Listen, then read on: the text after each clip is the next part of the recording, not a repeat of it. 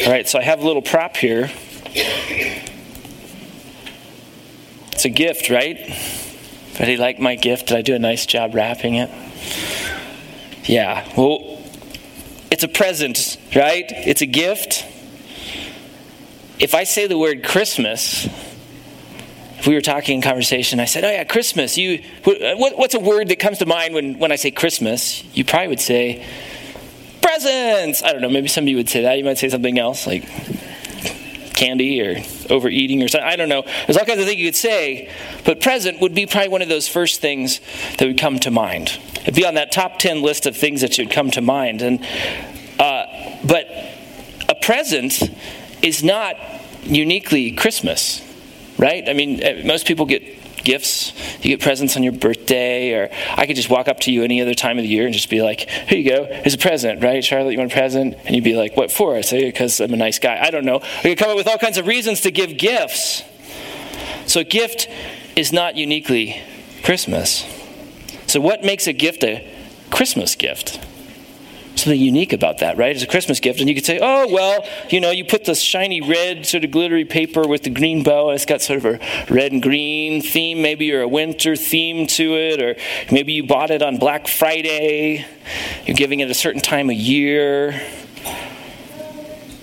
But that's not what I'm talking about. When I'm talking about a Christmas gift, there's something about giving gifts at Christmas that's unique.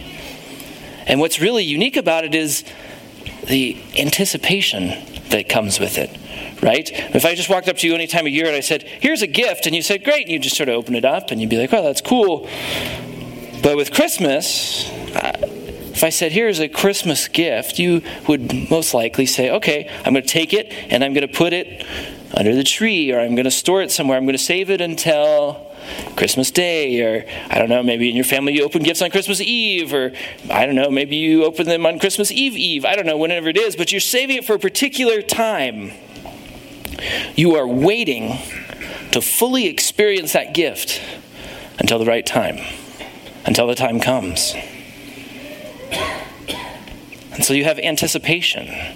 And anticipation is really an emotion, and it's emotion that comes from waiting right? We can't really get anticipation from something else. We can only get anticipation from waiting. And I think, does anybody else love anticipation? I do. It's a good emotion, right? It's one really little positive thing. It's something that positive comes in our hearts. We go, yes, this is really cool. And we get it not just for Christmas, right? You take a vacation, you're like, oh, I'm in anticipation of vacation and going and sitting on the beach or the mountains or wherever you're going. Or uh, we like it even with sports, right? We go, oh, I'm really excited about watching that game. Maybe we're not excited about watching the football game that's tomorrow, but a lot of times we go, yeah, I'm really excited. And I get excited to watch it, and that's why we wait to the end to see what happens, because we have this anticipation, it's this emotion that's positive. And it's interesting, isn't it? Because our culture, in some ways, is trying to, trying to suppress anticipation, because everything is just now, now, now, now, right? Think about our food. I'm so struck. I don't know if you guys have happened to see this, but fast food is clearly not fast enough. Now you can have it delivered by DoorDash and these other things, right? You go, well, where's the anticipation in that? It's almost like you click a button and you have your food, or, you know, we have the internet and everyone just wants the information. And if we can't get to the information right at that moment, we're like, ah, our culture has just set everything up so we can have everything instantly. And yet I think God has designed us to experience anticipation. Anticipation comes from waiting, and the Bible has some things to say about waiting, and I thought I'd walk us through a few verses. Hey, you know, I did a little word search on waiting in the Bible, and there's lots and lots and lots and lots of verses, and I could talk for another 30 minutes about every single one, but we're going to go through just a couple of them tonight of what the Bible says about waiting. This works. We got it. The first one there is going to be Psalm 27 verse 14. It says, Wait for the Lord, be strong, and let your heart take courage. Wait for the Lord. Wait for the Lord. Let your heart take courage. We are told here to wait. There is something to do where we wait for God to show up, and it takes courage to wait. Another verse is Isaiah 40, verse 31. It says, They who wait for the Lord, shall renew their strength. They shall mount up with wings like eagles. They shall run and not be weary. They shall walk and not faint. Most of us are probably familiar with that verse. But think about it. How do you get the strength? How do you get to mount up on wings like eagles? You wait. You have to experience that anticipation. God is going to do this, it's going to come to us. In Galatians chapter 5, it says, For through the Spirit, by faith, we ourselves eagerly wait eagerly wait. It's anticipation. We are waiting for what? The hope of righteousness, it says. In Romans chapter 12, we went through a long series on Romans this year. It says, Rejoice in hope, be patient in tribulation, be constant in prayer.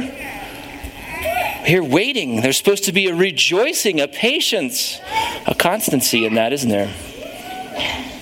And then in Psalm 130, verses 5 and 6, the psalmist says, I wait for the Lord. My soul waits, and in his word I hope. My soul waits for the Lord more than the watchman for the morning. Three times he says, Wait. We wait, and there's this goodness, this good news that is coming from it. And we can see from these verses very clearly that waiting is part of God's plan. God has designed us to experience anticipation that comes from waiting. That's God's design for us. Why? Okay, God has designed it. Okay, so we have that. Why has God designed us to experience anticipation? Well, there's a couple verses here I'll share that I think points to why. The first one is this, Romans 5:12, therefore just as sin came into the world through one man and death through sin. You might be saying that's kind of a downer of a verse. Yeah, it is, but it's the truth. And the truth is that the universe is broken. The universe is broken, and it's broken because of sin. It's broken because of our wrong choices. We're separated from God. Everything that's messed up in the world is because of sin. Why is there suffering? Because of sin. Your sin and my sin and everyone's sin. And it's broken. We go, what in the world? Are we doing in a broken world? Is it ever going to get fixed? Well, there's good news at the end in Revelation 21. It tells us the Apostle John, he's having this vision. He sees what's going to happen at the end. I saw a new heaven and new earth, for the first heaven and the first earth had passed away, and the sea was no more. And God will wipe away every tear from their eyes, and death shall be no more. Neither shall there be mourning, nor crying, nor pain anymore. The former things have passed away. God has promised. God shows it to John. We see it. He's going to fix the universe. All those things that are broken, everything that's messed up, all of the sin, all the bad things. He's going to fix it. It's going to be done. And we're waiting for that. But right now, we live in between these two things. We live in between the time when it broke and the time when it's going to be fixed. And we're caught in that. And we're waiting. We live in a state of waiting. And God has given us hope in the midst of that waiting. He has promised us He's going to restore things. And so we can have anticipation. Do you have anticipation as you think about that? God is going to come back. He's going to fix everything, all of the bad stuff and all the junk that's happening in my life and your life and everyone's life and all the struggles and all the sin. It's all going to be wiped away. Are you excited about that? Do you have anticipation for that? I think you do. I do. And so I think that takes us back to Christmas and the gifts. God has given us a gift. He said, I'm going to fix it. And the time is going to come. There'll be the right time when we can open that gift. And so we get to wait. And God is going to do it. God has done things for us, He is doing things for us and He is going to restore things. So we're going to look at those three things briefly here. First, what God has done God has offered us the free gift of salvation. We're not living in a time where we wonder what that is. What is the gift? We know what it is. God so loved the world that He gave His only Son, that whoever believes in Him should not perish, but have eternal life. God sent his son Jesus into the world, and we celebrate that at Christmas. That's how you get eternal life. That's how you're saved by believing. It's not by good works we do. We go to Ephesians 2 8 and 9. It says, For by grace you have been saved through faith, and this is not your own doing. It's what? The gift. It's the gift of God. It's the gift of God, not a result of works, not a result of anything good that any one of us can do. It's a free gift. See, the problem, like we said, the problem is the universe is broken, and my life is broken, and your life is broken because of sin. And sin is where we've done the wrong things. And every single one of us knows what sin is, and every single one of us could probably sit here and recount not only the sins we did today, but the ones we did yesterday and the day before and through our life and all those things. And we go, wow, that separates us from God because God is perfect and God is holy and God is just. And so we can't have fellowship with Him unless we believe.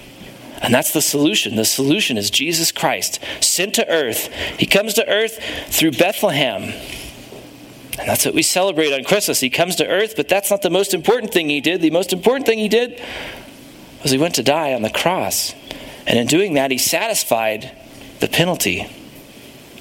He paid it. He did what we couldn't do, which was live the perfect life. And he died and took that penalty and he came back to life. And now that is the free gift. The free gift for us is Jesus. So there's two things you have to do. If you haven't received this free gift, the first thing to do is believe. What does believe mean? Believe means put your faith in it. Put your trust in it. Trust in Jesus Christ. Say, that's the only way I'm going to get right with God. That's the only way I'm going to get to spend eternity with Him and then receive it. See, God could walk up and say, Here, here's the free gift of salvation. You can go, That's a nice gift. You have to receive it. Just like if I gave you this gift, you'd have to receive it for it to become yours. So God hands you this gift. gift. And so I ask you tonight have you received it? Have you received it? So God has done that. He's offered us the free gift of salvation. Now, God is at work transforming our lives. He gives us this gift and He says, All right, here's Christ. Here's Jesus. Here's your salvation to be right with me. But I'm not going to restore everything yet. That time is going to come. That day is going to come. That Christmas morning is going to come. I don't know if it'll be Christmas morning, but it'll be some morning, and He'll come back and He'll renew it. But in the meantime, what do we do? We have anticipation. We wait, but God doesn't leave us alone. He's at work transforming our lives while we wait in anticipation. 2 Corinthians 5:17 If anyone is in Christ, he is a new creation. Behold, the, the old has passed away, behold the new has come. Philippians 1 6, I'm sure of this, that he who began a good work in you will bring it to completion at the day of Jesus Christ. See, the day is going to come for each one of us where we won't have that opportunity to be re- renewed to be transformed, to be sanctified in faith. That day will come. Every single one of us are either going to die or God is going to come back and do that and say, hey, it's that Christmas morning. I'm going to renew the world. One of those things is going to happen to every single one of us. And we won't have the opportunity to live in faith anymore. And so God is promising to help. He promises to help us. He promises to work with you, to sanctify you. Sanctify just means to improve to improve you, to improve your life. Why? Because He wants you to experience joy. He wants you to have a better life, a good life, while you wait for that day when the final gift is open. And so while we wait for that, we're in anticipation, and that anticipation can bring about change and transformation in our life. And so that's my question to you is are you letting it? Are you letting God work transformation out in your life? So we saw what God has done, we see what God is doing, now we look at what God will do. God will welcome us into heaven for eternity. He's going to do that. John 14, verses 2 and 3, Jesus himself speaking says, In my Father's house are many rooms. If it were not so, would I have told you that I go to prepare a place for you? And if I go and prepare a place for you, I will come again and will take you to myself, that where I am, you may be also. So many of us are probably headed, many of you are probably headed places, maybe even tonight, to go stay somewhere. Stay with grandma or grandpa or someone else's house, or you're going on a trip or wherever you're going, and probably where you're going to go, you're going to show up and someone has prepared a room for you. And someday we're going to die. And if we've gone and, we, and we've gotten right with God through Jesus Christ, there's going to be a room prepared for us in heaven. Isn't that exciting? God has done that for us. He's going to welcome us into heaven for eternity. In Isaiah 25, he says he will swallow up death forever, and the Lord God will wipe away tears from all faces, and the reproach of his people he will take away from all the earth, for the Lord has spoken. That is good news. That is good news. Do you long for that day? There'll be no more sorrow. There'll be no more pain. There'll be no more loneliness. There'll be no more brokenness. There'll be no more sadness. It's going to be amazing. It's going to be like a Christmas gift, and this is like too small. It doesn't even compare to what God is going to do. It's going to be amazing. God has given us a gift. And we get the first part of that gift in Jesus Christ if we receive Him. Have you received Him? And then while we wait for that day, God has says, "I'll transform you." And so our lives are a season an opportunity to be transformed. Are you letting God transform you? And then one day we're going to fully get to experience that gift with God when He welcomes us into eternity. So tonight, we're going to do this pageant, and I'm really excited for it. I don't know what it's going to be.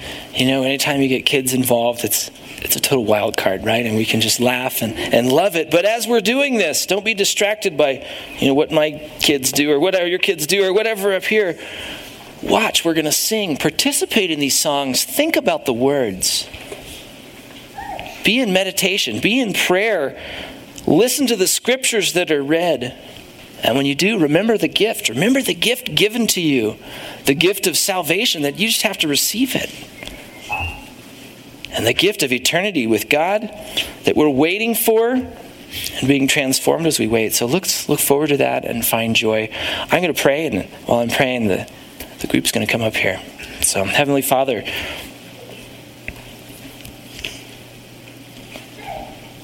thank you for the gift of your Son, Jesus Christ.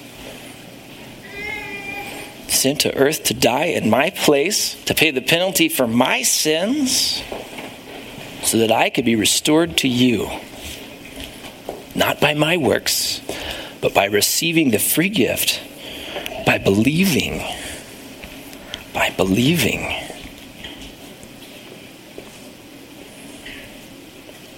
Lord, help us to walk this out, to be looking at our life as a season of transformation a season of anticipation as we are waiting and excited for the day when you're going to wipe all the sorrows away.